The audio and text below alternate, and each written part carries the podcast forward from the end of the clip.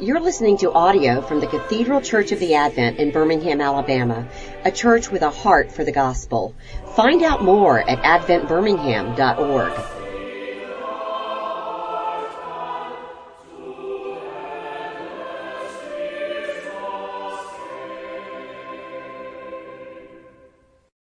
Hi, everybody. We're here. Uh, oh, I first want to talk about this actually. This just came out, and this is really meaningful. So hopefully, every family gets one. But this first one here, uh, these these booklets are kind of to summarize the visioning process, but more not the process of just what we, as prayerfully as a parish, as, we, as we've gone through this visioning process, rediscovered who we are, who God's called us to be. Um, not that we really lost it, but that God gave us kind of clarity on that. And that's what that first booklet is for. This, and notice there are three different colors. One's cream, one's white, one's gray. And this cream one, which is an affirmation of purpose, is large print, which some people were saying, thank you. And then they went to the other booklets, were like, I hate you. So, uh, but these large print just give us our tenants and a lot of the big foci of it. The second one, which is the, the white one, is well, it's what we'll be talking about starting next week. But grab a hold of this gray one and make sure that we work our way through this as a parish. There's some daily devotionals and reflections and prayers for us to be doing. And they're not long, they're just a page long. But they're a way for us in a big church to start praying in unison, kind of on the same track, which would be really cool in this season when God's doing some amazing things. And as silly as it sounds, um, I, for one, am so thrilled with the new sound system. Um, we worked really hard on it because I really believe actually that it, it's about this. It's about that proclaimed word being clear, you know? Um, and as strange as that sounds, it's really important. That's one notch in the direction of, of all this stuff, but that has nothing to do with these devotionals. So, um, read these and, and pray through them as well. Alright, so we've been intimately walking through just sort of devotional reflections on some of the primary prayers of our liturgy.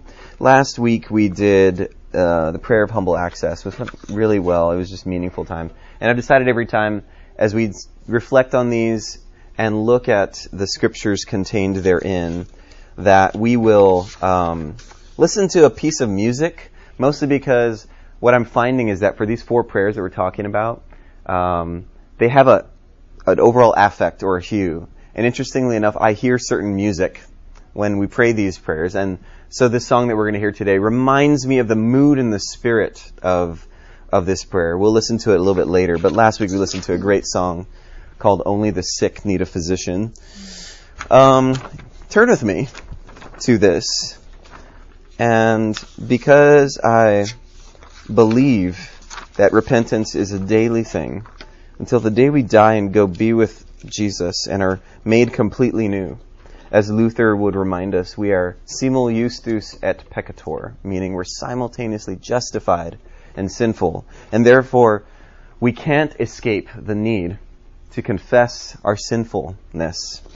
Um, and I love the confession for morning prayer, and I want us to pray this together. It's in the left-hand column of that page. So let us pray. Almighty and most merciful Father, we have erred and strayed from thy ways like lost sheep. We have followed too much the devices and desires of our own hearts. We have offended against thy holy laws. We have left undone those things which we ought to have done.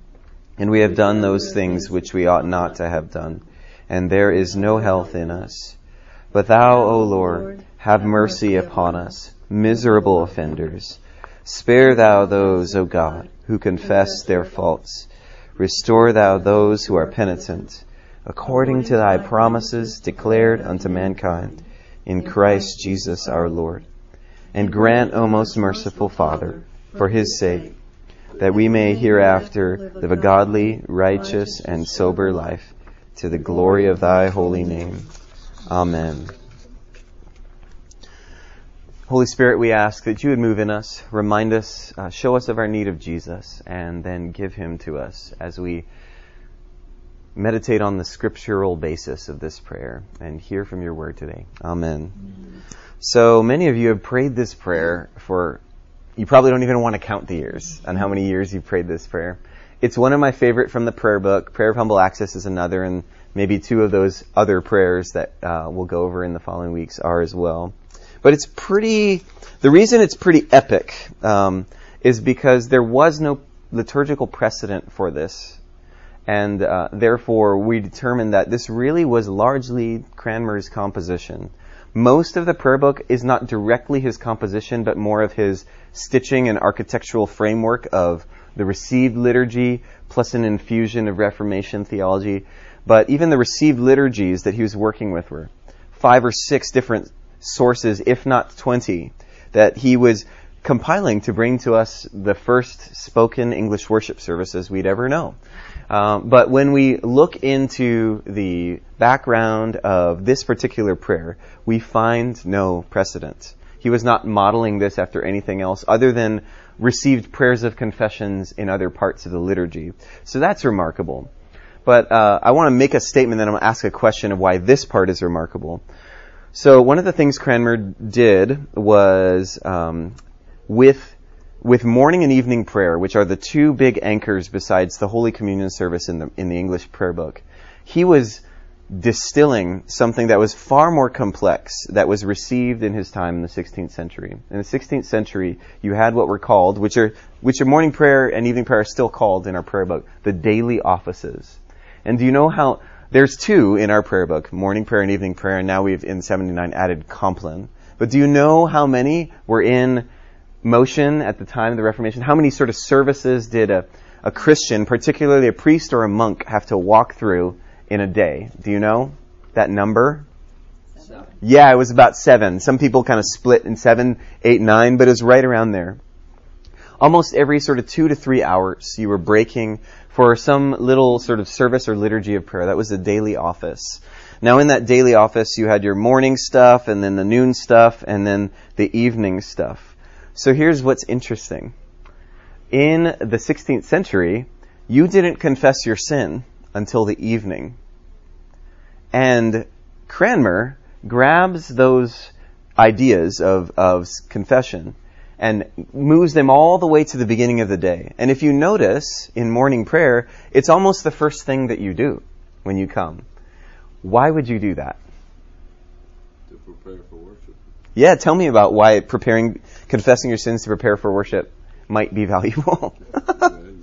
Get right between you and God. Right. Get your mix up.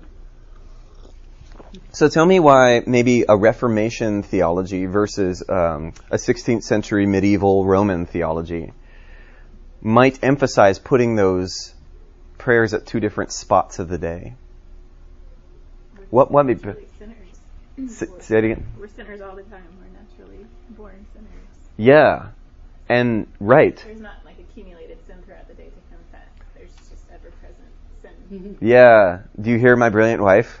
Um, so it sounds like she might have heard me thought this before, or just instinctively knows this because she's, you know, brilliant. Wait a minute.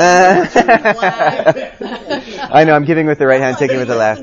I know that sounds like I listened to her teaching, and now I'm teaching it too. That's right. That's the way to go. That's exactly right. I mean, a, a lot of the emphasis of confession of sin in in 16th century England and Rome was confessing those things that we did throughout the day. It's like you kind of woke up with a clean slate, kind of righteous, and then you sort of worked your way and kind of sins throughout the day, and need to bring those before the Lord. And it's an interesting move. And I, to be fair to what was happening, there were some Roman reformers of daily prayer uh, offices that were starting to put stuff at the beginning. So it's rumbling in Rome that maybe we don't need to just confess at the end of the day, but but maybe, as Abby said, we wake up sinners. You know, we're uh, we not only need to confess sins, but confess sin. You know, and that's a big Reformation tenet. Oh, did you guys get the paper back there? It's a big Reformation idea, and that became a debate about sin in the 16th century. Was is sin merely those things we do, uh, or is there sin inside that's just part of our bent and makeup that needs confessing too? And there there became kind of nuanced philosophical arguments about that. But ultimately, the reason, and the reason I want to point that out, is not for all this cool historical factoid stuff, but just to point out that we confess at the beginning because we come into the situation sinners. It's why, as cute as babies are when they're born from a mother, mother's womb, we, according to scriptures, name them a sinner too. They're a sinner. Now, You know, they don't look very sinful, although some moms and dads who have to stay up in the middle of the night can feel the sin and feel the brokenness. There's something wrong with this. I'm waking up in the middle of the night, but uh, the original sin, right? It's at play, and it's very much a part of of this whole thing. It's why it's The first two words the baby learns, no and mine. no and mine, right? Very incurved, horrible, horribly, you know, sinful, rebellious things to right. No and mine are the first two words a baby learns. So when you're looking at your sheet, when you're looking at your sheet, notice how intensely. Remember, so there's no precedent for this prayer. Notice how intensely biblical this prayer is. And the first thing I want to say is, may you and I, when we talk to God, be so saturated with Scripture that our prayers tend to sound like Scripture, like this one does. Now, I'm sure this one didn't spontaneously combust out of Cranmer's soul, right? Uh, I'm sure he prayerfully walked through this and, like a good artist or poet, edited this down. But coming out of him is this scriptural language that we're going to walk through and see and kind of devotionalize on today. And it's beautiful. And might we take a cue from Cranmer about our own prayer life that because we're so steeped in Scripture, reading Scripture, meditating on Scripture, memorizing Scripture, and I'm preaching to myself and hearing my own words right now, uh, that we start praying more according to the will of God, not because we're trying to, but because it's in us. Because the Spirit of God who breathed the Scriptures is interfacing with that Word and praying out of us, right? And that's the beauty of this prayer. I don't think we realize. I mean, look at all the passages of Scripture that are either alluded to or somewhat directly quoted. We'll see some of them are more quotations and some of them are, I want you to feel the nature of this story. Um, we'll be looking today, we're going to use the King James translation, and here's the reason why.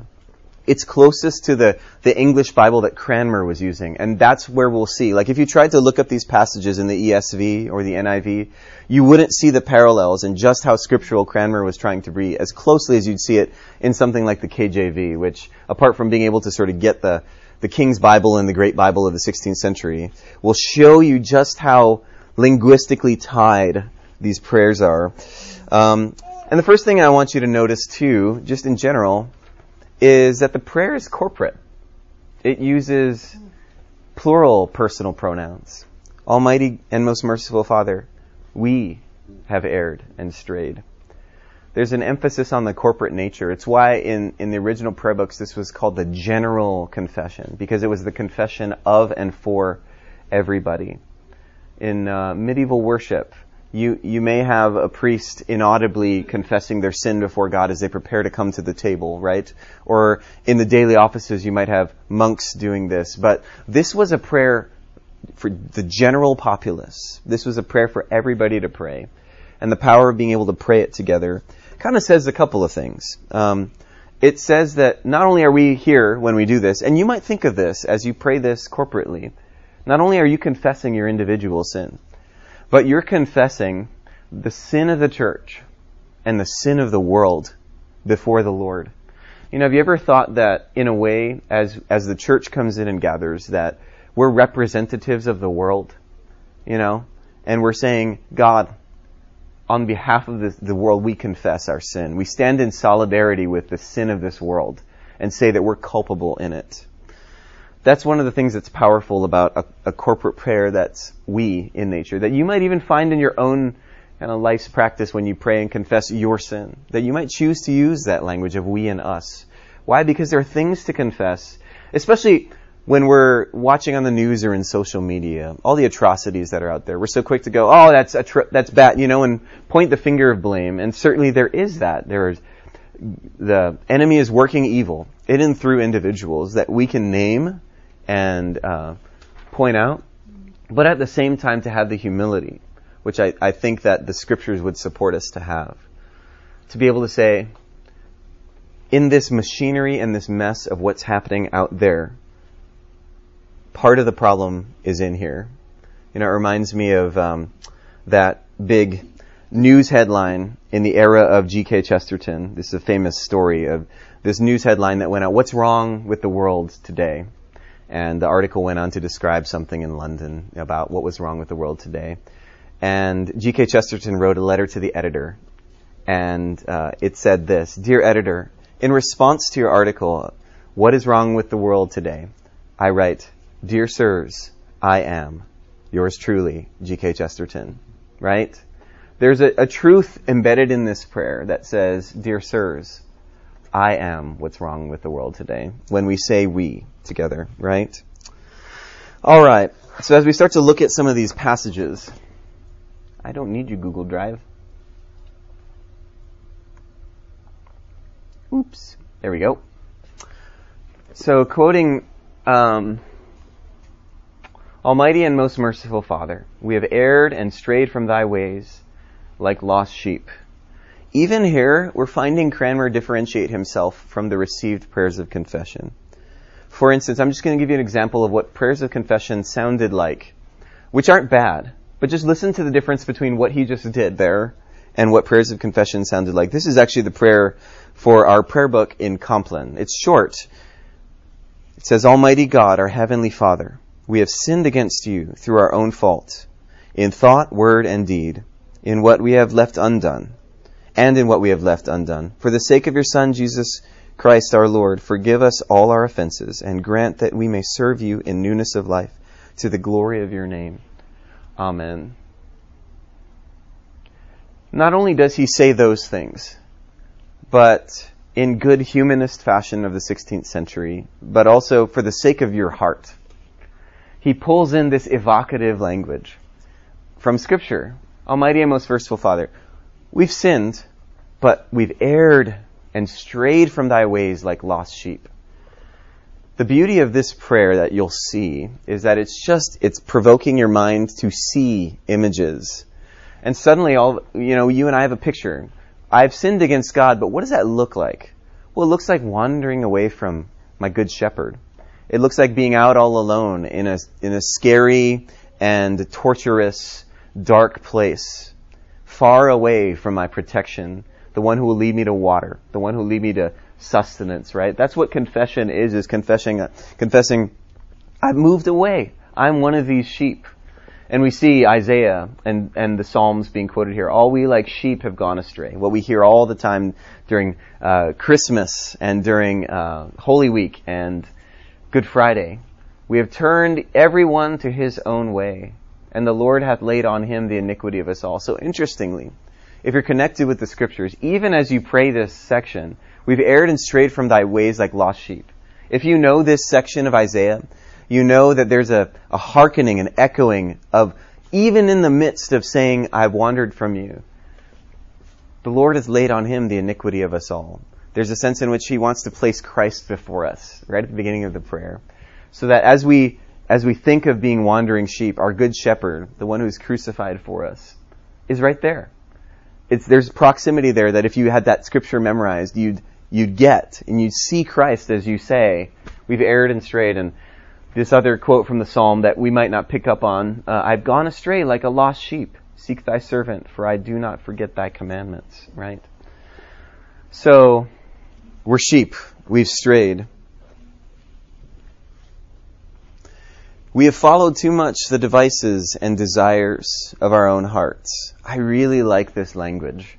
Um, devices and desires isn't necessarily the language we use anymore. Device sounds like something like my iPhone, right? But uh, when we think back to the older way that English language used to use the word device, like here in Proverbs 19:21, there are many devices in a man's heart. Nevertheless, the counsel of the Lord that shall stand. Right?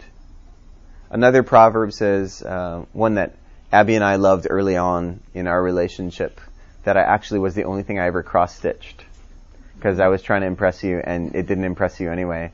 That's a really funny story about a total misfire early in our relationship when I thought I was doing something really cool and I cross stitched something. I thought she will be impressed with all the sort of patience I've taken in cross stitching this verse. And she was just like, that's weird. Why is a guy cross stitching right now? Um, so if anything, it didn't do well for our relationship. But thankfully, we, we transcended that. Um, and I don't remember what the verse was. It was Proverbs 19. It was probably a little bit later, but uh, it basically said, "Many are the plans of man's heart, but the Lord determines his steps." It's very much along these lines. You and I make plans. We have, we have these schemes and devices to sort of move away from the counsel of the Lord. And right here we find that we're confessing these devices, you know, these things, these schemes. I'm a schemer. Not only am I sort of a directly defiant person, I'm finding this as my kids get older and more clever, is that they, they devise things. You know, that's that same word group. They devise things to do and they get more and more sneaky in the way that they rebel against mom and dad, right? Many devices in their hearts. So the sin is deep. The problem, one of the problems with sort of the Roman outlook on sin is that they didn't have a deep enough, dark enough view of sin. But part of this is getting to it. It's not only these sort of bad things that I do and say I need to sort of check and work on and confess and then, whoo, I checked off my righteousness box, right? But it's, it's deep. It's called what, what they, what theologians call back then concupiscence. It's this, it's this orientation of my heart away from God. It's this iniquity, which in Hebrew means bent over, curved in, right? I'm just, I'm curved in away from God, curved in on myself. A wonderful word picture, actually a wonderful picture of incurvedness is J.R.R. Tolkien's character Gollum, okay? Because, you know, when you're introduced to Gollum, you first don't know this about him. He's some creature that's hunched over and shriveled in and loves his precious, right? You learn a little bit later in the movie and the book that he's actually a hobbit but he's gotten so deformed because of his fixation upon his precious. He doesn't look like a hobbit anymore. The devices and desires of his own heart have so consumed him that he's become sub-hobbit, right? One of the things that we do when we confess our incurved nature is say that we're sort of subhuman in the way that we go about this because we're not oriented upward toward the Maker from whom we receive promises and blessings and the declarations of the gospel, but instead we're curved in on our precious little self. And in fact, the scoliosis and calcification of our incurvedness is so severe that we need God to break us to get us pointed back in the right direction toward Jesus, the snake in the wilderness. So, many devices in man's heart, right? We have followed too much the devices and desires of our own hearts even there is a, a really significant indicator of just how deep sin goes and the confession goes is God, I confess to you my heart's desires are bent in a direction that they don't need to be, you know? And I'm pretty hopeless when it comes to desires of my heart's being checked. I think I might be able to correct some of my habits. But the desires that come up that cause those habits to be, that's the real problem. That's the real problem that Augustine identified as he read the scriptures. The real problem that Luther said was the aha about sin, and the other reformers said was the aha as they read the scriptures. That sin was much more deep, much more uh, crazy than that. We've followed too much the devices and desires of our own hearts, right? And even that, that followed word is still in the sheep mode, right? We're still following, we're still wandering, following what we think is, is the leader that will lead us. We have offended against thy holy laws. Um, this is just more of a quotation, but it's, I think it's a little cumbersome in English, at least as we receive it now, but you realize that it's part of the language of the way that Old English used to talk about sin in this episode in Chronicles. And various chiefs of Israel's tribes said unto the Israelites coming back from war, Ye shall not bring the captives hither, for whereas we have offended against the Lord already, Ye indeed to add more to our sins and to our trespass. For our trespass is great, and there is fierce, fierce wrath against Israel. The language of the Lord's Prayer is in this. You can tell this was something that they paid attention to when they were translating the Lord's Prayer into English, were episodes like this. But we've offended against the Lord. Language of offense. It isn't a popular notion nowadays, um, even in sectors of evangelicalism, to talk about the wrath of God and offending God. But you can't avoid them in Scripture. We can't just do away with them. And in fact, without the offense of God and the wrath of God, there really is no need for a cross, right? Jesus could have just been a good teacher. But unfortunately, our sin is so heinous that not only is it just sort of make God go, oh, you know, there goes my little daughter, my little son again, but it is an offense. It's an offense to his holy character, right? And to be able to name that when we confess is an important part of orienting ourselves to the real truth of the situation. sometimes when we confess, I find myself forgetting that, or when I'm so easily just choosing to sin, I forget how every one of these things is a deep offense against the infinite, holy, perfect God, right? And this is meant to sort of jar our perception of, of how deep it is uh, that we sin. The reality is the old Adam, the old Eve within us, the flesh, as Paul calls it, is always bent on making our sin less sinny, less severe than it really is, right? And so we're always wanting, and I find this in my children, it's just the instinct, instinct of, of all of us, and they're just a reflection of us. We just do it in more mature, clever ways, right? But my children will, will do anything to get out of making their own sin as bad as it really is and naming it. They will blame, they will kind of lift it to a less, less offensive level in the way that they sort of justify themselves and talk about this. And I find, darn it, that's me. We have left, this is the really cool part of the prayer that'll tie into what we were talking about last week. But we've left undone those things which we ought to have done. And we have done those things which we ought not to have done. Look at where this comes from. Jesus said in Matthew 23, Woe unto you, scribes and Pharisees, hypocrites! For ye pay the tithe of mint and anise and cumin, and have omitted the weightier matters of the law, judgment, mercy, and faith. These ye ought to have done, and not to leave the other undone. So not only are we sort of confessing with these words, which are just great in and of themselves, there's something, there's a, a spirit being pointed to here where God's pointing the finger at us in this prayer. He's basically saying, you are a Pharisee you know, as Jesus is pronouncing these woes, what's being brought to mind if we're reading scripture in this is that what we're confessing here is our Pharisaical spirit. And Jesus is about naming a thing what it is, calling it what it really is. And so what I learned pretty on as I was growing in my faith, something that someone said, which is a great sort of line to help understand the, the nature of this, is that not only do we commit sins of commission, we commit sins of omission. I remember the first time where that dawned on me, where a preacher or a teacher taught that to me. I realized, oh my gosh, there's a whole new level to my transgression that I had previously ignored and not thought was present in my life.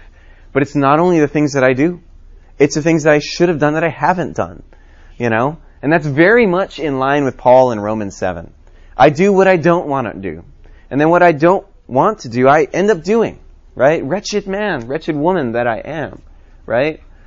But kind of like what we were talking about last week with the prayer of humble access. One of the beauties of various points in the liturgy is that a prayer like this is meant to put us in the shoes of a biblical character. And right now we're being put in the uncomfortable position of standing accused by Jesus. Jesus didn't get angry very often. But the times he did, when he pronounced woes, in fact, which he did not do, were to the hard-hearted, broken people who simply could not recognize their own sin for what it was. And it was the Pharisees. It was the religious leaders. It was the, the priests of the day, the pastors of the day, the, the biblical scholars of the day. That he was saying, you've left things undone. You know, woe to you because you can't see it. You can't see it. And so part of what we're doing is saying, I, oh God, am a Pharisee. And we'll hang on to that thought and turn a little bit later and see something else. But this next line I love. There is no health in us. There's no soundness in my flesh because of thine anger. Neither is there any rest in my bones because of my sin. I like that line for several reasons. Number one, health, I mean, in our modern day and age is a big word. It wasn't even a big word in the same way back then, but almost has a new zing to it when it comes to us when we say, in our day and age of trying to eat healthily and be healthy people, work out and make sure we don't have any GMOs or toxins or gluten or whatever it is that's just, you know, destroying our bodies. To be able to say, even to the fitness fanatic, there is no health in us is a really important admission. As much as I try to pursue this thing, apart from Christ, this body is decaying and headed toward the grave. I think that's a little bit added on there, but it's a it's a wonderful reflection that I sometimes think about in my sort of pursuit of trying to push back aging and push back my mortality by um, fixing myself through diet and exercise, right? To be able to confess that I can't fix myself. But really, it's more this idea that was present back then. There's no soundness in my flesh. There's nothing upright about me to bring to the table. But moving on, but thou, O Lord, I don't know if you recognize this as a quote from scripture, but thou, O Lord, have mercy upon us, miserable offenders. Okay. So here's tying in this whole Pharisee thing. In Luke 18:13, if you recall this episode of what's called Jesus confronting the Pharisee and the publican, he pronounces woes on the Pharisee. You clean the outside of the cup, but inside you're like whitewashed tombs. And then he points out this notorious sinner, this culturally, you know, people that the religious people go, that's a bad person right there, the publican, standing far off, would not lift up so much as his eyes unto heaven, compared to the Pharisee who was praying boldly, just all, all his wonderful prayers before the Lord. The publican couldn't even, just so aware of his sin and brokenness, couldn't even lift his eyes toward heaven, but smote his breast, saying, God be merciful to me, a sinner. But thou, O Lord, have mercy upon me, a miserable offender. Right? Evidently, Frank Limehouse still signs his emails miserable offender or something like that. I think it's great. Um, and the publican, standing far off, he wouldn't lift his eyes. And he smote his breast. And all of a sudden, we're, we're caught. And God is basically saying, You, Pharisee, be the publican now. Come clean. Beat your breast and be honest. Stop running. Stop hiding, right? We're in the shoes of this poor soul who is crying out to God for mercy, right? So in this prayer is all this evocative language that kind of puts us into a framework of a biblical character. And kind of like I said last week, it might be an interesting exercise of prayer to place ourselves in the shoes of a character and almost pray as though we are that person. And then eerily find the ways that, in fact, you are that person. I want us to listen, if you turn to the back of your sheet, to a, a song that I find captures the spirit of the publican beating their breast. It's a song called I Shall Not Want. It's a confession uh, by one of my favorite artists nowadays. Her name's Audrey Assad.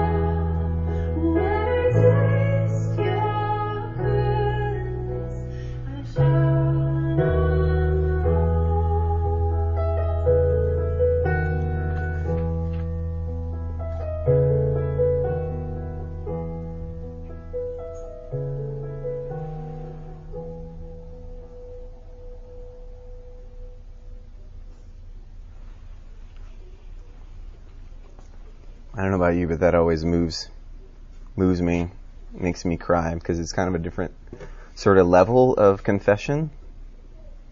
Sort of confessing some like you wouldn't think normally to confess the fear of serving others or the fear of death or trial. But it's sort of confessing a comfortability, the fear of humility, like that I might be forgotten, I might be just a person who's insignificant. But deliver me from that, Lord, you know? From the need to be understood, to always have to sort of justify myself before others. From the need to be accepted. From the fear of being lonely, which I think is a great fear of many people. I think great fear of many people who've lived in Birmingham their whole lives, who are surrounded by people they know and love. And then a great fear of people who've moved to Birmingham in recent times. Um, deliver me, O Lord. What I love about the spirit of this song is it echoes back to obviously um, Psalm 23, I shall not want. And then we're right back there with the Lord our shepherd wandering sheep, right? Um, so I don't know, I don't know what's stirring in your heart today, but I pray that you find the balm and the comfort of the Jesus who will never let us go. The Jesus who will never let us go. The next section of the prayer, I actually just noticed this last night, and it's because of a conversation with, again, my very brilliant wife who uh, said God's been God's been telling her something specific over the last several months. Women's retreat, women's Bible studies, even in worship and a few sermons she's heard. The idea that the gospel is not only there to kind of forgive, but it's there to restore. And it's this word restore that I think is a really powerful word. And um, Abby was just telling me about how significant that word is right now in her life. And so I think it's interesting that two parallel statements Spare thou those, O Lord, who confess their faults. Restore thou those who are penitent. You know, there's a, a sense in which they're meant to be paired together. It's not only just that we're spared from the wrath of God, there's a restoration that God is enacting and working in your life and my life. And it's something that we can pray as part of our confession God, restore me, you know? And I commanded the Levites from Nehemiah that they should cleanse themselves and that they should come and keep to the gates to sanctify the Sabbath day. Remember me, O my God, concerning this also. Spare me according to the greatness of thy mercy. You see the tie in with the next line. According to thy promises, right? According to thy promises declared unto mankind in Christ Jesus our Lord. Now I say that Christ Jesus was a minister of the circumcision for the truth of God, to confirm the promises made unto the fathers. For all the promises of God are in him. I love this verse. For all the promises of God in Christ are yes, and in him, amen, unto the glory of God by us, right? One of the things that it does is it restores us according to God's promises. And God's promises are nothing else than, I give you Jesus. I love you. I will never leave you nor forsake you.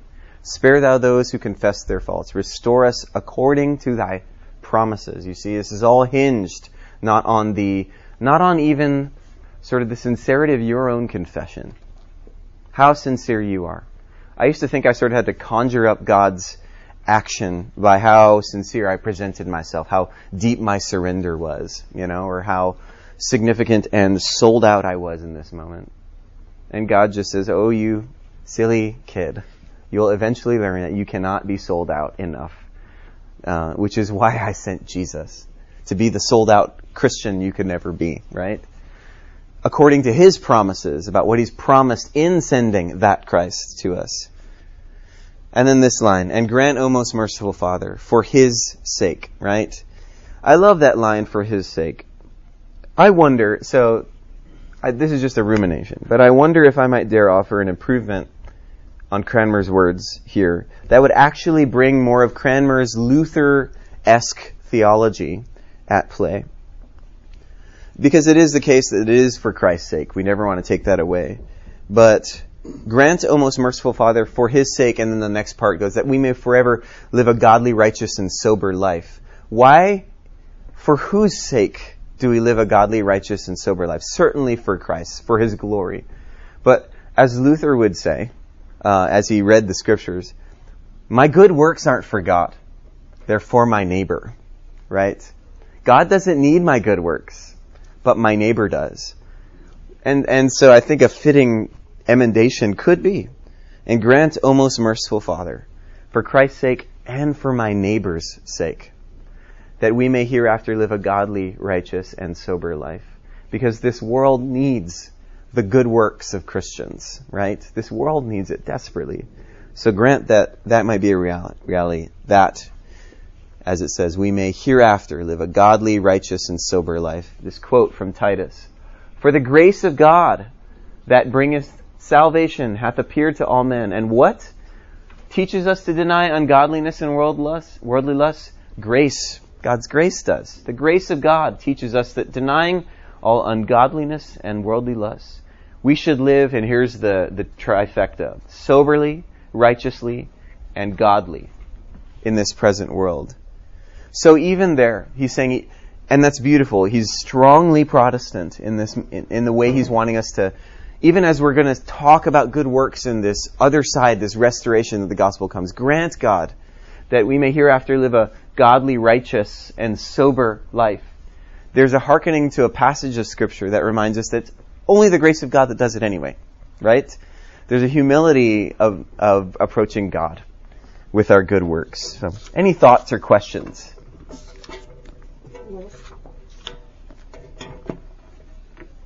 Just thinking that confession brings restoration. You know, if our mm-hmm. kid's wrong, you know, if a kid, one of our kids says something mean to me or hurts me or whatever, there's brokenness there. When they can come to me and confess, it just brings restoration. Confession brings restoration. It's interesting that oftentimes our default is what brings restoration is being good and being better and not doing that bad thing again. But maybe it is that confession brings restoration. And how do you live in that meantime? You know, how do we, how do I relate to this child until they've been good enough? We're never going to be good enough until we see Jesus. So the only way we can live with Him in that interim time is confession. Confession. A marvelous practice for the Christian daily, multiple times a day. Any other reflections? All right, friends. Go in peace.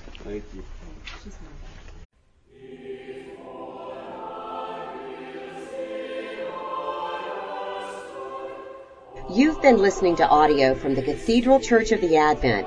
If you live in Birmingham or find yourself visiting, we hope you'll join us at one of our Sunday services. Find out more at adventbirmingham.org.